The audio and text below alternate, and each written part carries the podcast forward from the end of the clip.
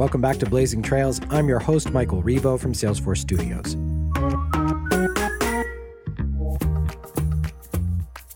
Only 25% of the tech industry salespeople are women, and only 12% of these are sales leaders. Just let that sink in. It's pretty astonishing. On our show today, we're bringing you a great conversation from a group of trailblazing women who talk about that gap and what needs to be done to close it. You'll hear from Denise Dresser. She's the EVP and CRO, Comms, Media, and Tech here at Salesforce. Kim Smith, VP, US West Region, Tech Sales at IBM. Hillary Headley, Head of Global Sales and Operations and Enablement at Zoom. And LaShonda Anderson Williams, EVP and CRO for Healthcare and Life Sciences at Salesforce. They also discuss how they've perfected the art of closing the deal and what other women in sales can do to develop their own careers. This was recorded at Salesforce's annual Gender Equality Summit that seeks to elevate and inspire the next generation of women leaders and male allies. Let's take a listen.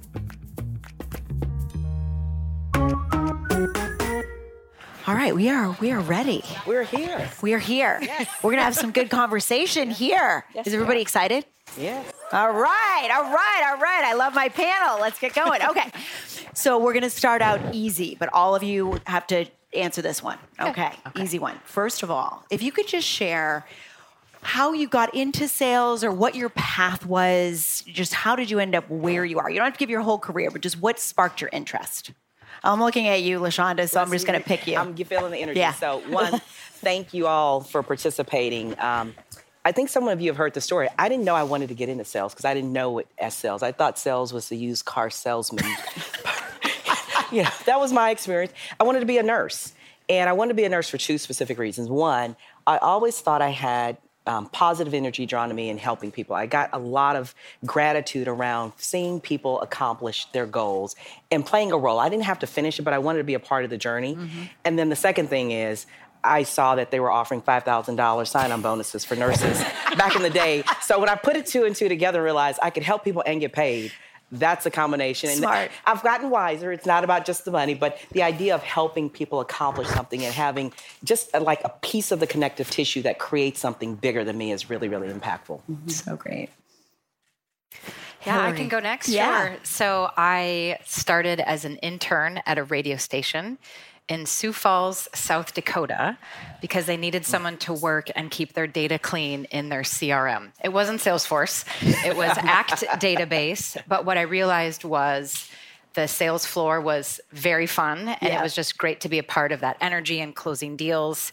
And I, I didn't carry a quote at the time, and I don't today, but there was a great responsibility that I found in being able to help and be in that environment and really respected what was being done so that I could have the internship and do what I needed to do. And that kind of kicked off the love of always being in sales and around sales and everything to do to support it. Great. Thank you. All right, Kim. Yeah, I think um, Hillary and I are similar in this. I did an internship at the newspaper, and it was advertising sales, where I actually went door to door. And everyone that knows me know that I don't mean I don't meet strangers. I love, love, love people. So I don't know that it was my necessarily intention to actually fall into sales. I thought I was going to actually be like marketing, creative design, etc. But I really found a love of actually helping people. You know, and at this point, obviously, you're do, you're selling ads. You're trying to help them sell. And I continued. I 28 years later, I'm I'm still here and very happy um, to help businesses, customers solve business problems. So I think there it's you go. it's so interesting how there's sort of this reputation of sales of what it is, and it's so far from that. When you hear mm-hmm. each of those stories, I actually started out. I was an accountant. Um, I never thought I would be in sales, but similar to what you said, Lashonda, I just really loved being part of teams and helping them achieve mm-hmm. things that they never thought were possible, and just being like that one small sort of push to mm-hmm. that, and then combining it with business acumen that would actually help people not just sell them something they didn't need because that feels terrible. We've all been there, but selling something that actually will help them solve problems, and that's what I think is I think sometimes misunderstood about sales and prevents people from getting into it. But we're getting ahead of ourselves. Okay, Kim, I'm going to start with you. Okay. All right, about representation. And so, uh, not that there's a competition, but women are high performers in mm-hmm. sales. Okay, so again, not a competition. We want everyone to be Woo-hoo! successful, but there it But is. Okay, and if you're thinking, yeah, You I can have clap, a whole bunch yes. of reasons we should talk about. Well, we should talk about why too. I have a whole bunch of theories, but that's not the question I have right now. Well, maybe it could be. What do you think? So we're thinking about the bottom line, right? Women are top performers, yet they're not represented in the field as much as as their male counterparts. Why do you think that is? Yeah, it's a great question. Um, I think a couple things. Um, one is lack of flex, uh, flexibility um, with the integration of work life balance. You know, having that option to have adjustable schedules so that we can run our own lives and be a mom and be a wife, but also run a business. We need that. I think that's one thing that's um, that's key.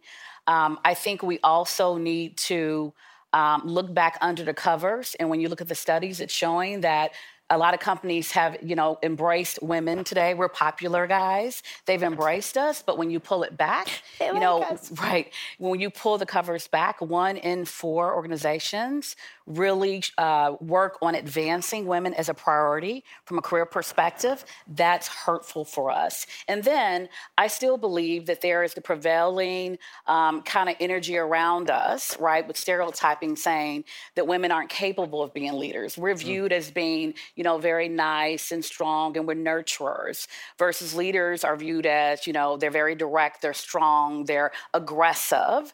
Can we be both? And I think those are three things that are still stopping us from being great yeah. right now. Yeah, it's so it's I think it's something that we have to continue to strive for and also reframe what the job itself is and the flexibility The that flex- we actually do huge. have. The flexibility that we do have in this role, which I think we'll come to in a minute. Um, Hillary, I'm going to turn to you. So there's probably women online or even in the audience that are either getting started or just early in their journey in sales. Yes. Or maybe they've made the switch like you did. What do you what's the one piece of advice that you either received or that you would give somebody who's just starting out in this field? Yeah, absolutely. I uh, I can have some rough edges, and I know that. and the one piece of advice would be to know your brand and tell your story. And brand, I know gets a lot of airtime right now, but for me, when I was focusing on it 10 years ago, it was about what's your reputation? So, what is being said about you when you're not in the room? And this happened because I would start a job, and frequently the person who hired me would retire. And so I'd be left to be like, well, when this person comes in and they say, What is it like to work with Hillary? I would want to know what they would say. So I started asking some trusted colleagues, and there's some patterns that you can find. And I had to manage that because they would say three things typically she's smart, she gets stuff done, and either she's great to work with or she's difficult to work with. And I had to manage that and kind of own that part of my story of why I could be difficult to work with. Mm-hmm. One, operations can be stop signs. I get that. There's that part of the role. Two, I can ask a lot of questions. I can be very obstinate. I definitely have some of those rough edges. But I needed to manage that and get ahead of that so that my story could be told. And hopefully, folks who supported me could help tell that story because I frequently was the only woman in the room or I was the only woman at the leadership table. And so I needed to protect myself and find those folks that could help understand my story and do some of that sponsorship. So, know your reputation or know your brand, tell your story, and hopefully find those folks who can help you tell it as well. I think that.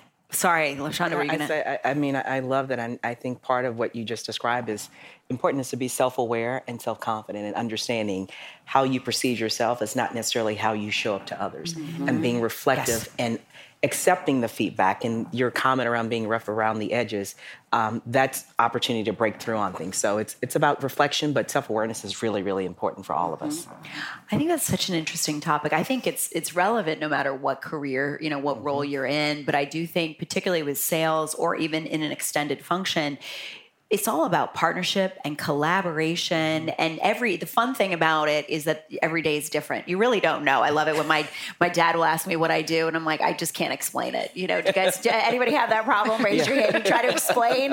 I'm like go to salesforce.com i help people use that. You know it's hard to explain.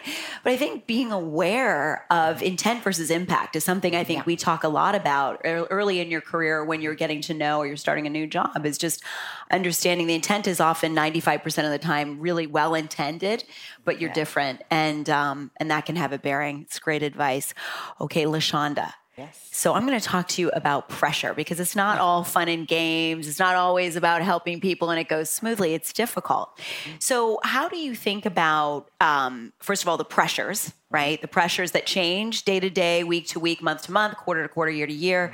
How have you managed that, and what advice would you give to people thinking about a role in sales vis-a-vis, you know, what they're going to experience and the pressure and demands? Yeah, I mean, I would say the pressure exists in any any job, any role we have today. Um, if you're a nurse, I can't imagine the pressure or a physician trying to save someone's life. So I think pressure is relative. Um, and when you sign up to go into a role like sales, you're signing up for an opportunity to help. We talked about helping others be successful, but there are moments where we plan for the most perfect sales process, and no matter what you do, something happens through no fault of your own. And so, one, I think we have to give ourselves space and grace to acknowledge that we cannot perfect everything no matter how hard we try, no matter how great we are, there is always something outside of our control. And I think my um, advice would be is understanding to the ability to control what you can. The things you have the most control of, you should be aware of that and be able to action. The things you don't, you kind of have to let it go. And some of it is just being in the right time, in the right place, or having the right relationships. And so understanding that. The second thing I would say is in terms of advice is the sky is not going to fall. We put so much pressure on ourselves that if this deal doesn't happen or that relationship, you know, sort of goes sideways, my career's over. It's not. You know, I mean, how, how many deals you lose, how many deals you win.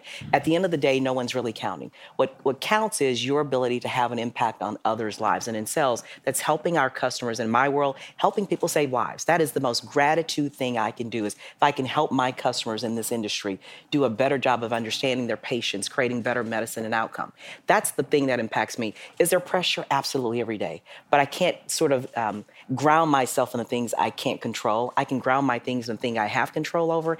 And I can ground myself in the fact that this too shall pass. Because as soon as you get that perfect deal, you actually got to go deliver it in our world in consumption. Yeah. You actually got to go do it. And when it seems too right. perfect, you know, if, if, it's, if it's too quiet, I'm waiting for something to go wrong. That's right. right. So if it's too quiet, that's when you should be concerned. If it's noisy, you got action in the system. Right. That's a great thing. But pressure is constant. But we don't control the things we don't. The things we do, we absolutely have an opportunity to make a difference in our lives and likely in the lives of so many other people. I think that's so well said. I, did you want to add something to that? No, I was just laughing. I, I, thought it was hilarious what you said. It's just so true because at the end of the day, you still got to then deliver it. You, yeah, yeah, exactly. deliver it. it yeah. It's it's true because yeah. I think and I think the question is meant to elicit. You know, people have said to me. I'm sure they've said to each of you oh, I, I, don't want to be in sales. I can't deal with the pressure, or I've got too many things going on. And I think the reality is to remember first of all, I think pressure is a privilege. It means that you're working in a field mm-hmm. that's relevant. You're doing something that's important, right? Mm-hmm. No matter what you do. I always, when I have a bad day, I'll say to myself, like, maybe I should just do the other thing. Whatever the mm-hmm. other thing is, I'm going to take as seriously as the mm-hmm. job I take right now, really. And so mm-hmm. it's not, I don't think it's any more, I don't think it's any more pressure inducing in sales, but I think it has a reputation as such, and I mm-hmm. think it's it's really no different than any other job. In some ways, mm-hmm. the metrics are clear, right? Yes. The metrics are clear are clear of what you need to do, and um, I think I appreciate that. Okay, Kim, I'm going to come back to you. Okay. So this is kind of an interesting question because I think it's not necessarily specific to women in sales, but I'm going to ask it that way. I think we we talked about pressure, quotas, there's travel, there's other things we're going to get into about a role in sales as female and the and females and the unique challenges. What are some of the obstacles or an obstacle that maybe you encountered in your career being mm. a female in sales or in, in a distribution function? And how did you overcome that? And what did you learn? Yeah, so great question. Um, I've been in sales for now 28 years. And um, I'm remembering when I was a first line manager many, many blue moons ago. I'm not going to date myself here, but it was a while ago. And my first job, um, I managed 13 white males my first manager's You're kidding. job. You can't make it up. first of all, that's too many people to manage at yes, once. Yes, I mean, that's a different topic. That's a different topic. That's a Not different topic. span of control here. yeah. But um, 13 white males, and I actually i mean now that we're more aware and we know terms right um, now i know what i had i ended up with what i call imposter syndrome right we mm-hmm. go through this where you're thinking all of a sudden that you can't do the job I mean, it's so important to have representation to see yourself and others in, in management positions.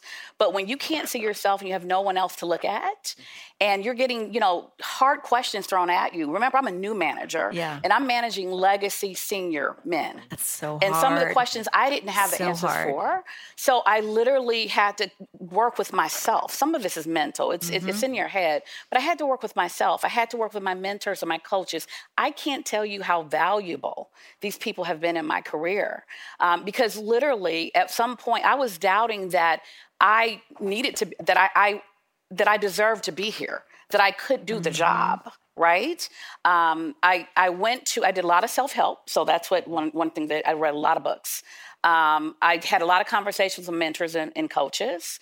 Um, it got to a point where I had letters of affirmation all over my wall. I woke up, you're great, you're cute, you're pretty. I mean, you know, whatever it took. It was on the mirrors, it was on the back of the closets. Yeah. Whatever it took to just keep talking to myself. And here's what's really important you also have to get some success and experience under your belt. Yeah. Once I got a couple of wins and some success, I was unstoppable. You don't even understand this. I sat at the table different you know, I kind of set up a little bit. Yeah, I, I, I, was feeling myself. You know, I walked in the room with confidence yeah. because I knew I could. Mm-hmm. But there was a moment that I doubted myself. So that's one of the things that I did. So please elicit help from coaches, mentors. Go to the sessions like these because they can be so helpful. And I'll tell you another story. Um, but anyway, that was one of the things that I think really, um, really charged me in the very beginning. And then as I matured in sales and got into different different roles. Um, and I'm going to be very transparent here. One of the things that I think I um, I hit a wall because I felt overwhelmed. I overwhelmed, mm. overwhelmed myself. So in the black culture, um, most of us are taught to, you know, run faster, be smarter, you know, go harder, um, because we start off not from the same vantage point. So you're working really, really hard. And I felt like I was overcompensating for everything. I mean, I was picking up slack for my, I was doing everything I could to be number one. And I felt like I was burning myself out. Wow. Guess what? I went to a lunch. It was just like this. It was like a women's summit chairs, the whole nine. And it was a lady that was talking about calendaring and and how to not get overwhelmed and you know what do you need to do? And she was a very successful sales executive. And she said look at the end of the day you have to finally realize that you can't keep up our day you can't keep up. You yeah. cannot get everything done that you have to get in one calendar day in, in one day. You can't. Mm-hmm. so you know what you do? You do your best. And if you have 20 things on that list and you get five done that is a great day and you count it good. Once i heard that it just it spoke volumes to my soul. Yeah. I, the next day i woke up i checked my list. I was able to close my you know my laptop it, it was actually a desktop at the time, um, but walk away. I didn't sleep with my pager. I'm dating myself. My pager wasn't under my yeah. pillow. I yeah, went. I went to. You. I had a pager. Yes, I'm yes. Right but I went to sleep and I let it go, and I realized that I can't do everything and be everybody. But I'm going to be the best Kim I could. Mm. So that was another lesson for me. I think that is so important. What you're saying. Yeah, I heard something. I, I love that. That is huge, Kim, because we all, no matter what role, what title, what opportunity you get, there's always a bit of self doubt. And you have to, if you don't believe, most people won't. So you have to believe in self. Yeah. And the fact that you recognize that, again, going back to just being self aware, reflecting yep. and being in the moment and recognizing your value proposition. No one else has what you have. All of us are equally, individually, have a differentiated value proposition. Yep. No one can do what you do, no one can do what you do. And we have to be proud of that and understand that and not drive ourselves to these false realities right. of yeah. overwhelming ourselves. So yeah. well said and and thank you for sharing that. so you, well said. I, I want to talk about just. I'm going totally. I know I'm supposed to ask another question, but just give me a minute. Whatever. I'll keep an eye on the time. Um, I want to talk about imposter syndrome for a minute because yeah. I think women struggle mm-hmm. with that quite a bit. I don't. I'm sure men do too, but I do, and it doesn't go away. But mm-hmm. I had this really great conversation with an executive coach once, and it just reminded me to share this she said to because I was mad that I was feeling I thought you know I'm a certain age like why should I doubt myself? Like don't I have it all figured out at mm-hmm. this point in time well the reality is you never do. If you're always yeah. you're always challenging yourself you're always learning you're always trying to be your best version of yourself mm-hmm. you're always going to feel a little bit about that. But I came to her and I was like I'm so sick of this. I should be over this. I'm you know such and such age. And she said she walked me through this process and she said well what happens when you feel that way? And I was like well I work hard I get focused I, you know, do the things. And she's like, and then what happens? And I'm like, well, I usually crush it. She's like, so your imposter syndrome is actually your friend. As long as you don't take it too far. Yeah. That little bit, that little bit of that edge is mm-hmm. how you show up because you always give mm-hmm. the best of yourself. You're self motivate. You know, it's so I think it's also you have this angst inside yourself. Mm-hmm. I actually struggled with it of like, well, I shouldn't be in, I shouldn't feel like I'm not, you know, worthy or whatever. You know, resisting it actually makes it even stronger. So just sort of embracing it and remembering that. And I thought it was a really good lesson. So I thought I would pass it on to all of you for whatever it's worth. Next time you feel that way, check in with yourself and then you Yeah. think, well, what am I doing about it? Am I having healthy thoughts about it? Am I bringing my best self? Am I not overworking myself, but doing the best I can? And and use it as your energy too. Absolutely. So, along with the motivating signs. Okay. So since Lashonda has it all and she's figured it all out, she's figured it all out. That's my question. I actually have a two part question, but I'm going to start with we talk about having it all. And I think people often will look at somebody else and say, well, it seems like they have it all. They have the family, they have the things. What, tell me a little bit about the idea of having it all to you and have you figured it out? How have you gotten comfortable? Um, I don't have it all. Let me just say that. um, what I do have is um, optimism, and I have hope, and I have balance. Um, the things, you talk about having all the things, the things cost y'all. The things cost time. The things cost family. The things cost financially. Yeah. Those things cost. So when you see a person, what often you don't see is what we're all dealing with these emotions we're trying to balance and self-regulate because we've got these roles these responsibilities. And so that's part of a, a thing that you have to balance as you go up or you expand your responsibility. So having it all i think is a fallacy. You can have it all just not at the same time I have three kids, um, two older daughters, one in medical school, one a junior in college, and I have a 16 year old son. There is no way possible I could live the life I have now when my kids were younger. I would have had to trade off being the mother I had so wanted to be. I would have had to trade off being the wife I wanted to be. I would have to trade off being me. And so I'd say there's a notion of having it all. I think you have to find the balance at different points in your life. We may call them seasons. At different seasons in your mm-hmm. life, those opportunities come where you can begin to grow, you can begin to develop, you can begin to acquire the things, whether it's the right job, the right title, the right compensation, the right experiences to get you to that place. But if you try to put the pressure on yourself to have it all, to have the right car, the right house, the right brands, the right, you're going to do what we just talked about. You're going to overwhelm yourself. And mm-hmm. no one does. And if you talk to any successful leader, specifically a female, they will tell you, we are out of control at times. If you come to my house, thank God I have a cleaner who can, I can afford to have one. But my house was not the cleanest when my kids were youngest. My house was a hangout house. My kids, you know, I, I, pressured them until I realized their life is theirs and mine is mine. And I have to balance what's most important to them and being a good mom. And so this idea of having it all in sales with the flexibility is, is helpful, but it's not real. I got to take my kids to lunch. I got to visit my kids for birthday parties and you know t- different events. Those are opportunities, and I have an opportunity to, to p- play a part in my parents' life. But it comes at a cost because the time I spend with them means I'm not doing something else. So I don't think it's Denise. It's about having it all. I think it's having it all at different points Different and points seasons life. in your life, Yeah. and different things matter most as you age. You get wisdom, and as your family, you know, scenario changes, you decide what's most important, and those things will will change. I'll say this last thing, and Kim and I have a similar background. When I started my career at IBM, I interned um, at IBM, and I started as a, as a sales professional. I wanted to be CEO. I thought I'm gonna bleed blue and I'm never leaving, y'all. I thought that was gonna be my future till I realized, and I spoke with an executive, a female executive, she told me what her life was. She was on plane, trains, and automobiles. She never saw her kids. so- she was stressed out. She Yeah. had eating issues. And I realized, is that what it takes? And the answer is no, but she shared, this is my life. So before you aspire to be that, educate yourself and make yourself aware of the trade offs you're willing to make. And at different points, you may decide differently. Yeah, and having it all too quickly sometimes ends up in a situation like that where you haven't Yes. been able to check in with yourself Yeah. during the season of your life that you're at and what you need to prioritize. Mm-hmm. You know, and I and I think that's really well said. You can have it all, just maybe not all at once. That's right. All the time. Right. Right. And speaking of that, Hillary, I'm going to turn Yes. to you and extend this conversation about you're a revenue leader. You've been wildly successful. You also have two boys. How old are they? Uh, eight and six. Yeah, those are good babies, ages. I babies. teenagers. Anyone have teenagers? yeah. Anyway, so eight and six are that age. great ages. Eight and six are great ages. So, how have you the, the the other story I think that people talk about with women in sales is that you can't do it. Just to the point, you, it's hard to do that as a pair. How have you navigated that? being a parent and being in sales with some of the craziness Yeah. that goes on?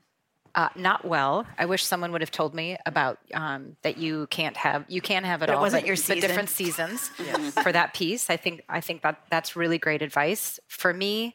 Um, what I wish I would have done differently because I didn't have kids until I was 35 is I just outworked people. And mm. that's, I think, frequently, yes, I'm smart and all those things, but like mm-hmm. I just worked really hard 70, 80 hour weeks. And so I just did the work of two people and was recognized for that and, and promoted. And then when I had kids, I realized I really needed to backpedal on that. And so I had to change my scope from 70 to 80 to 40 to 50 hours a week. And so my advice would be for folks who are thinking about a family, either if you, you know, are able to have kiddos yourself or adopt, or, you know, I also have a 20 year old stepson. Um, you have to get really good at time, not just time management, which is, I think, par for the course, but your energy management. And what I mean by that is when you're at work, you can't think about all the things you're not doing at home. And when you're at home, not thinking about all the things that you're not doing at work.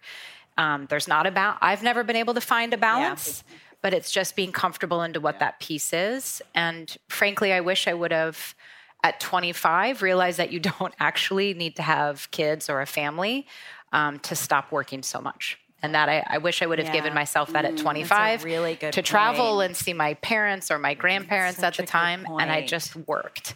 And so for me, I waited. I was I was an older mom for sure, um, but I wish I would have realized that sooner and started to kind of scope in what I needed to do because you don't need to have kids to slow down. Yeah. Um, you just you can have your own life, and I think that that's. Um, I wish I would have heard that too. Yeah, that's great advice. I I remember that feeling like, wow, once you have children, you really you have to figure out how to get more done and prioritize other people. And it is that journey in your life that you actually figure that out and it feels pretty good. You don't always get it right but it does feel good. No i don't get it right Never either and get it i right. miss things and you know but i but i also think it forces you to grow as an individual and it also makes space for other people mm-hmm. Too Yeah. you know to rise to help other people rise up and step in and Yeah. it's it's kind of fun to build other leaders And you quickly realize all the women who came ahead of you that Yeah. were doing what they did probably with way less resources Oh. and support and just Couldn't figured talk that about out. it. Couldn't talk about it. You know, I feel sometimes like a, you know, kind of a schmuck when I was in my 20s not realizing that that that's what those women were going through. It's Yeah. hard. Yeah. We've made it. We're making it easier. It's not all the way easy, but I'm gonna Kim. I'm gonna turn to you. Speaking about trying to make it better for the next generation. Every time we advance, we bring somebody with us. Um, so you are a member of IBM's Black Executive Council, which is focused on the retention and career development of minority and women professionals. Can you tell me a little bit about why this is important to you? What you've learned from from participating in that group? First, I want Hillary to tell me why she keeps looking at me like she thinks I'm an older mom. I don't accept that. No, no, no. no. I'm you just said kidding. I had young kids, and I was like, well, I had them when I was 35. Yeah, I'm, I'm, I'm over that. I'm so over that. I kid- no, honestly, I will share this with you guys. My last baby graduates this, this weekend. Um, so it's so important to me. I, I have three kids. I have my last one graduating. And uh, when Shonda called me, I, I, I, I kind of paused and said, It's graduation week. You know how much a mom does for graduation week? A lot. And so at first I was going to turn down this, right? Um, this invitation. And the other side of me said, no, that's why you're going to accept it. Because I'm accepting it for her. Because what we're talking about is going to make her life better. And it's important for me to be here. So I just wanted to share that, you know, you, you still, I'm still going through what you go through, the choi- choices. Which should I be there? Should I should I fly in? You know, all of that. So Thank you um, for being here. Absolutely. Thank you for Absolutely. coming here Absolutely. and doing that. I appreciate it. I appreciate the invitation. and, and kind of acting your values. Of course. Oh, what's important. absolutely, absolutely, and Yeah. hopefully she's watching me right now. so back to uh, why Mom it's is awesome. right. All things. Why? Let's talk about Black Executive Council and why it's important. So, you know, fundamentally, I really do believe that for us that have now earned the right, that have a seat at the table, that we use the platform to voice for the underrepresented. That's why I do it. I, I do it because I know there are some sisters, some women, some women of color that they don't have a vote at the table. So it's really, really important for me to spend the time, the extra time, as if we have it, but to be on these committees of DEI and Black Executive Council. Um, I also think it's important. I love our mission, career progression, women progression amplification of our skills so that the business understands who we are and that we have really good skills so that they can consider us for positions. So it's really an important piece of the work that has to be done. And no matter how many times we say we have enough on our plate, someone has to do the work. So I dedicate a lot of my time to these um, organizations because they're really, really important to me.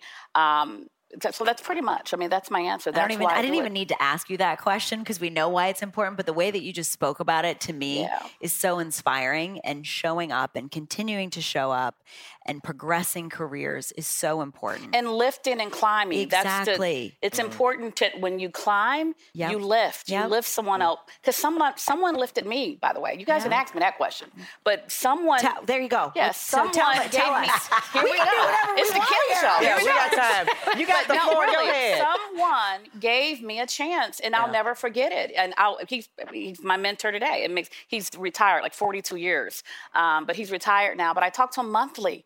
After all these Really? years, because um, first of all, he's one of my really good friends. But he took a bet on me, guys. I just told you, I was I was a black female, was very young in my career. I think I was pregnant. Uh, You know, I had all kind of things going on. Right. yet? Yeah, exactly. I had a lot of things going on, but to take a chance on me to manage that group, and I told you it was all The males. 13 men had he been around, yeah. trusted me, and he knew that no one else would take a chance. So he put his his, his exact that. words were, "I'm placing my bets on Yeah. you." Wow. And you know what? When you have that support, hmm. let's talk about support and that security, and someone that has your back, you're going to work harder. Yeah. Am I not right? You're going Yeah. to work harder for mm-hmm. that person. Yeah. So I knew at the end of the day, I wasn't going to let him down because he placed bets on me. So that's another reason why I do it. Oh, I love that story. I love that story.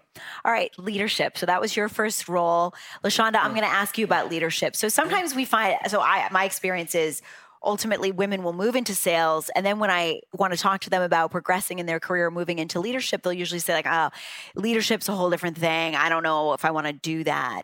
So can you share a little bit about why you think that there is this perception that women are are not capable of leading? Maybe not capable, but maybe aren't right for leadership in sales and what we need to do to kind of dispel that. What are your thoughts on that? Yeah, I think, you know, one, leadership is an action, it's not a title. Right. So in this room, there are a number of leaders. So I think we need to first also be get really clear on what leadership is and what it's not. So when it comes to the leadership roles in terms of a title into a sales organization, I think one, we need to really within ourselves understand the opportunities ahead of us are uh, just an infinite opportunity for us to change roles, transition into different types of um, um, skills that we have to move into different opportunities. So I think our opportunity as, as a leader myself and for my organization, we need to really think about what is the future of what work really looks like. The roles we have today in the organization will not exist in the next two years. And we've seen this over the last couple of years with COVID. And I think our opportunity, Denise, is to challenge the system. And so one of the things like to sort of become in a meeting where we're talking about the same people over and over again is to be the agitator or the, the disruptor and ask, well, what about these individuals? All of you, and I talked about have a differentiated value proposition. We all possess a set of skills that are valuable. How do we really nurture those skills and those things that you don't even know you have in yourself? How do we bring those to light? And I think sometimes we get very comfortable with what we know. And um, there's a, a leader in this company who said her husband's an engineer, and he says people only like what they know and they only know what they like. So you only like what you know and you only know what you like. We're so contained in some in some case with what The we see. The brain's almost w- wired. It's wired to know in a certain and way. recognize and see It- threats It, and it absolutely is, and and we are because we're we're very focused on action. But Yeah. I think there's an opportunity as we think about succession planning, we think about Yeah. role progression, we think about careers. We're having conversations with our people, and our people are having conversations with us, thinking beyond just the title. Let's talk about the experiences. We call it sales, but at the end of the day, in some organizations, call customer success. It's not about sales. It's about helping our customers get Yeah. the very best out So of their out, out of their investment. So, I think our opportunity, Denise, is to challenge the system. The opportunities for those in the room and online is to really self-reflect and figure out what are all the experiences you want, not just the role or the title, because the outcomes of what you deliver is really what we're going to be able to measure and where we're going to have success. Yeah, and leadership is that. really leadership is not a title. It is That's about right. how you act and how you show up. And when you love to help people be successful Mm-hmm. and the way that you show up, you're a leader. That's right. You're That's a right. leader, and I think that that's something that um, goes unnoticed a lot of times when people are talking about titles and roles and things like that. So And can I add one more thing? Yes. So um, this is what I would ask all the ladies in the room and online. I was on a call. Two things happened. I was on a call with a couple of young ladies, and we were talking about a topic similar to this. And one of the young ladies um, said, "I'm going to take notes." And I said, "You absolutely will not." And she said, "Oh, I don't mind." I said, "I do." So as women, we're not the note takers, we're not the coffee getters, we're not the table fixers, like we're not the party planners. We're leaders just like everyone else in the room. And so I just would advise, and it was not because she saw less in herself, but she just thought, well, you're the senior leader and I'm the less. And I'm like, no, it doesn't work that way. So don't, there's a record button. We all have technology. There's a record button on Zoom and others.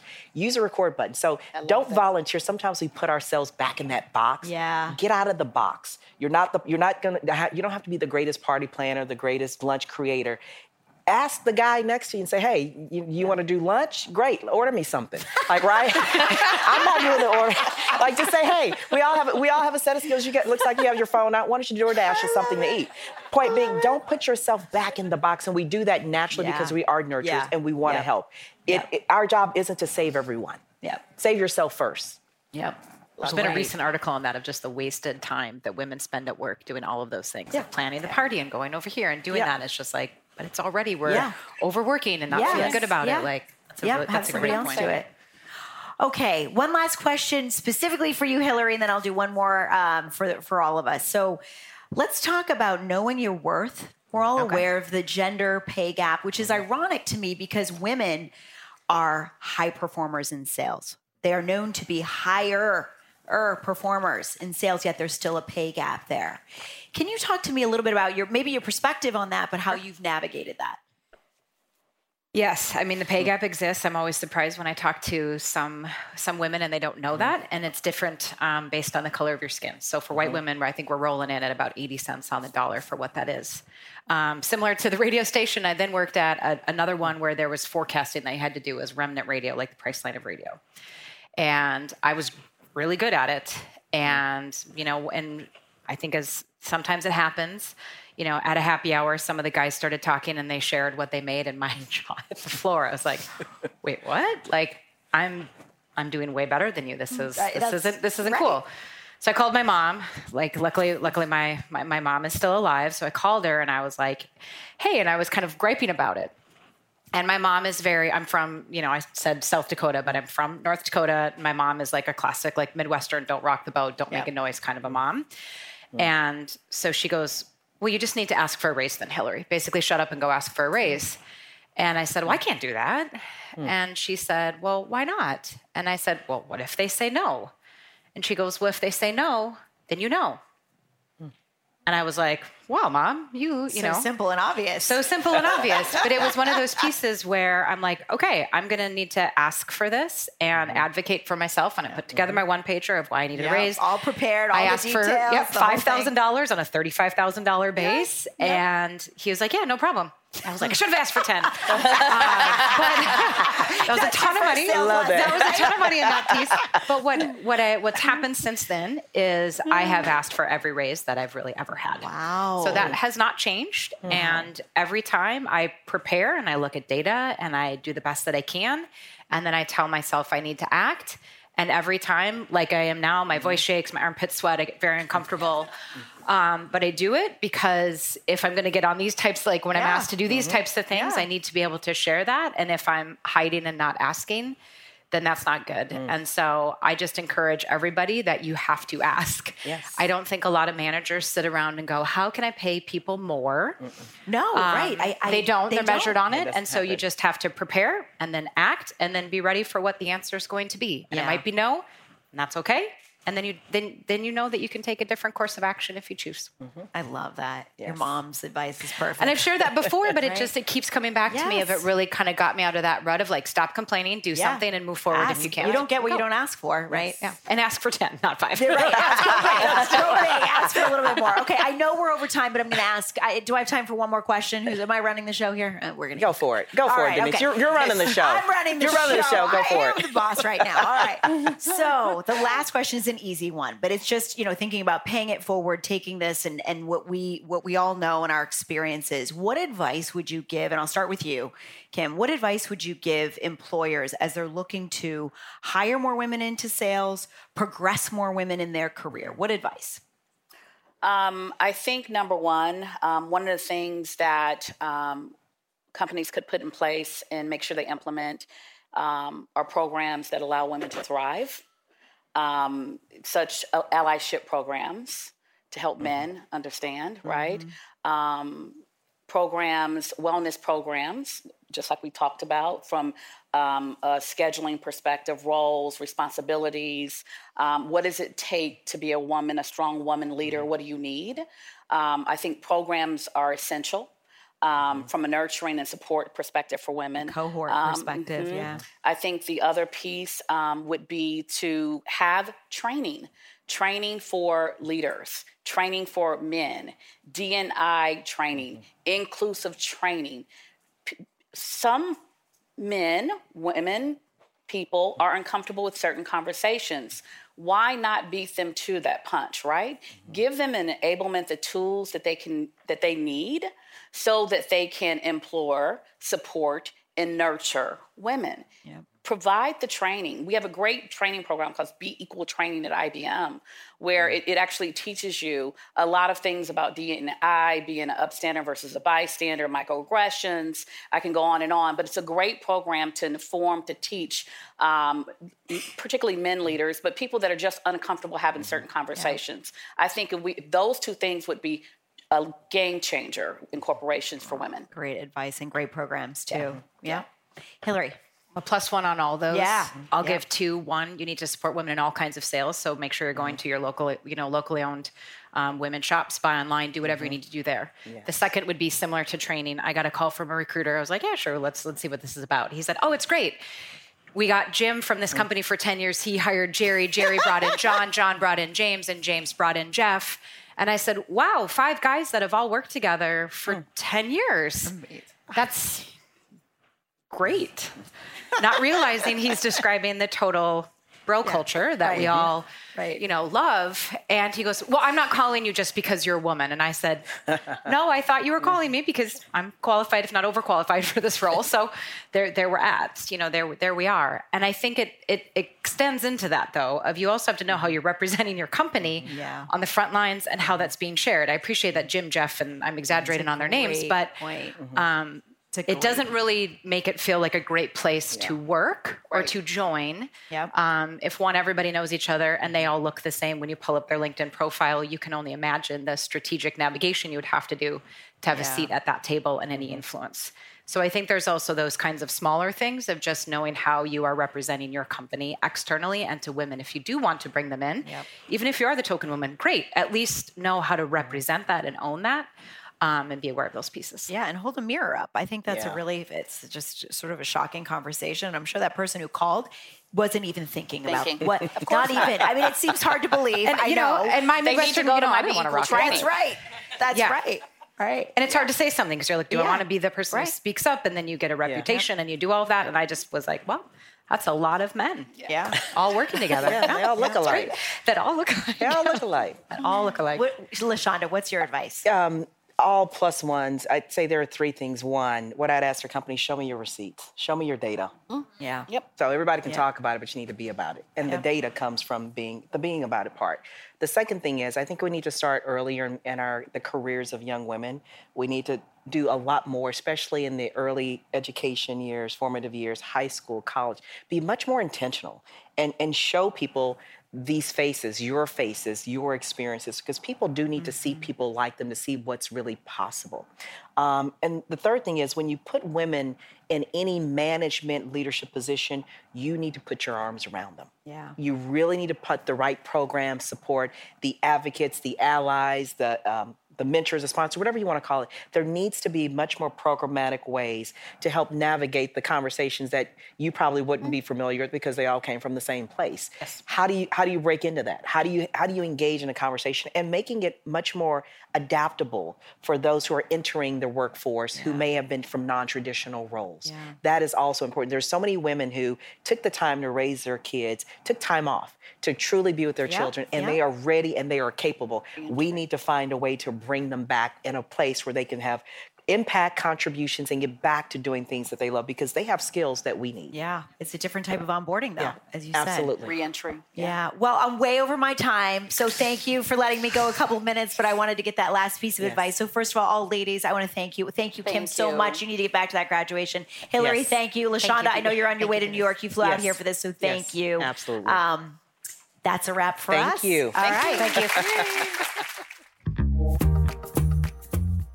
That was Denise Dresser, EVP and CRO Comms Media and Tech at Salesforce, Kim Smith, VP US West Region Tech Sales at IBM, Hillary Headley, Head of Global Sales and Operations and Enablement at Zoom, and LaShonda Anderson Williams, EVP and CRO for Healthcare and Life Sciences at Salesforce. This was recorded at Salesforce's annual Gender Equality Summit that seeks to elevate and inspire the next generation of women leaders and male allies. For more resources on gender equality, go to the Resource Center on salesforce.com. And be sure to tune in next week, where we have another great conversation from the summit with Michelle Zauner, the New York Times bestselling author of Crying in H Mart and Grammy nominated singer of pop band Japanese Breakfast. Thanks for listening today. I'm Michael Rivo from Salesforce Studios.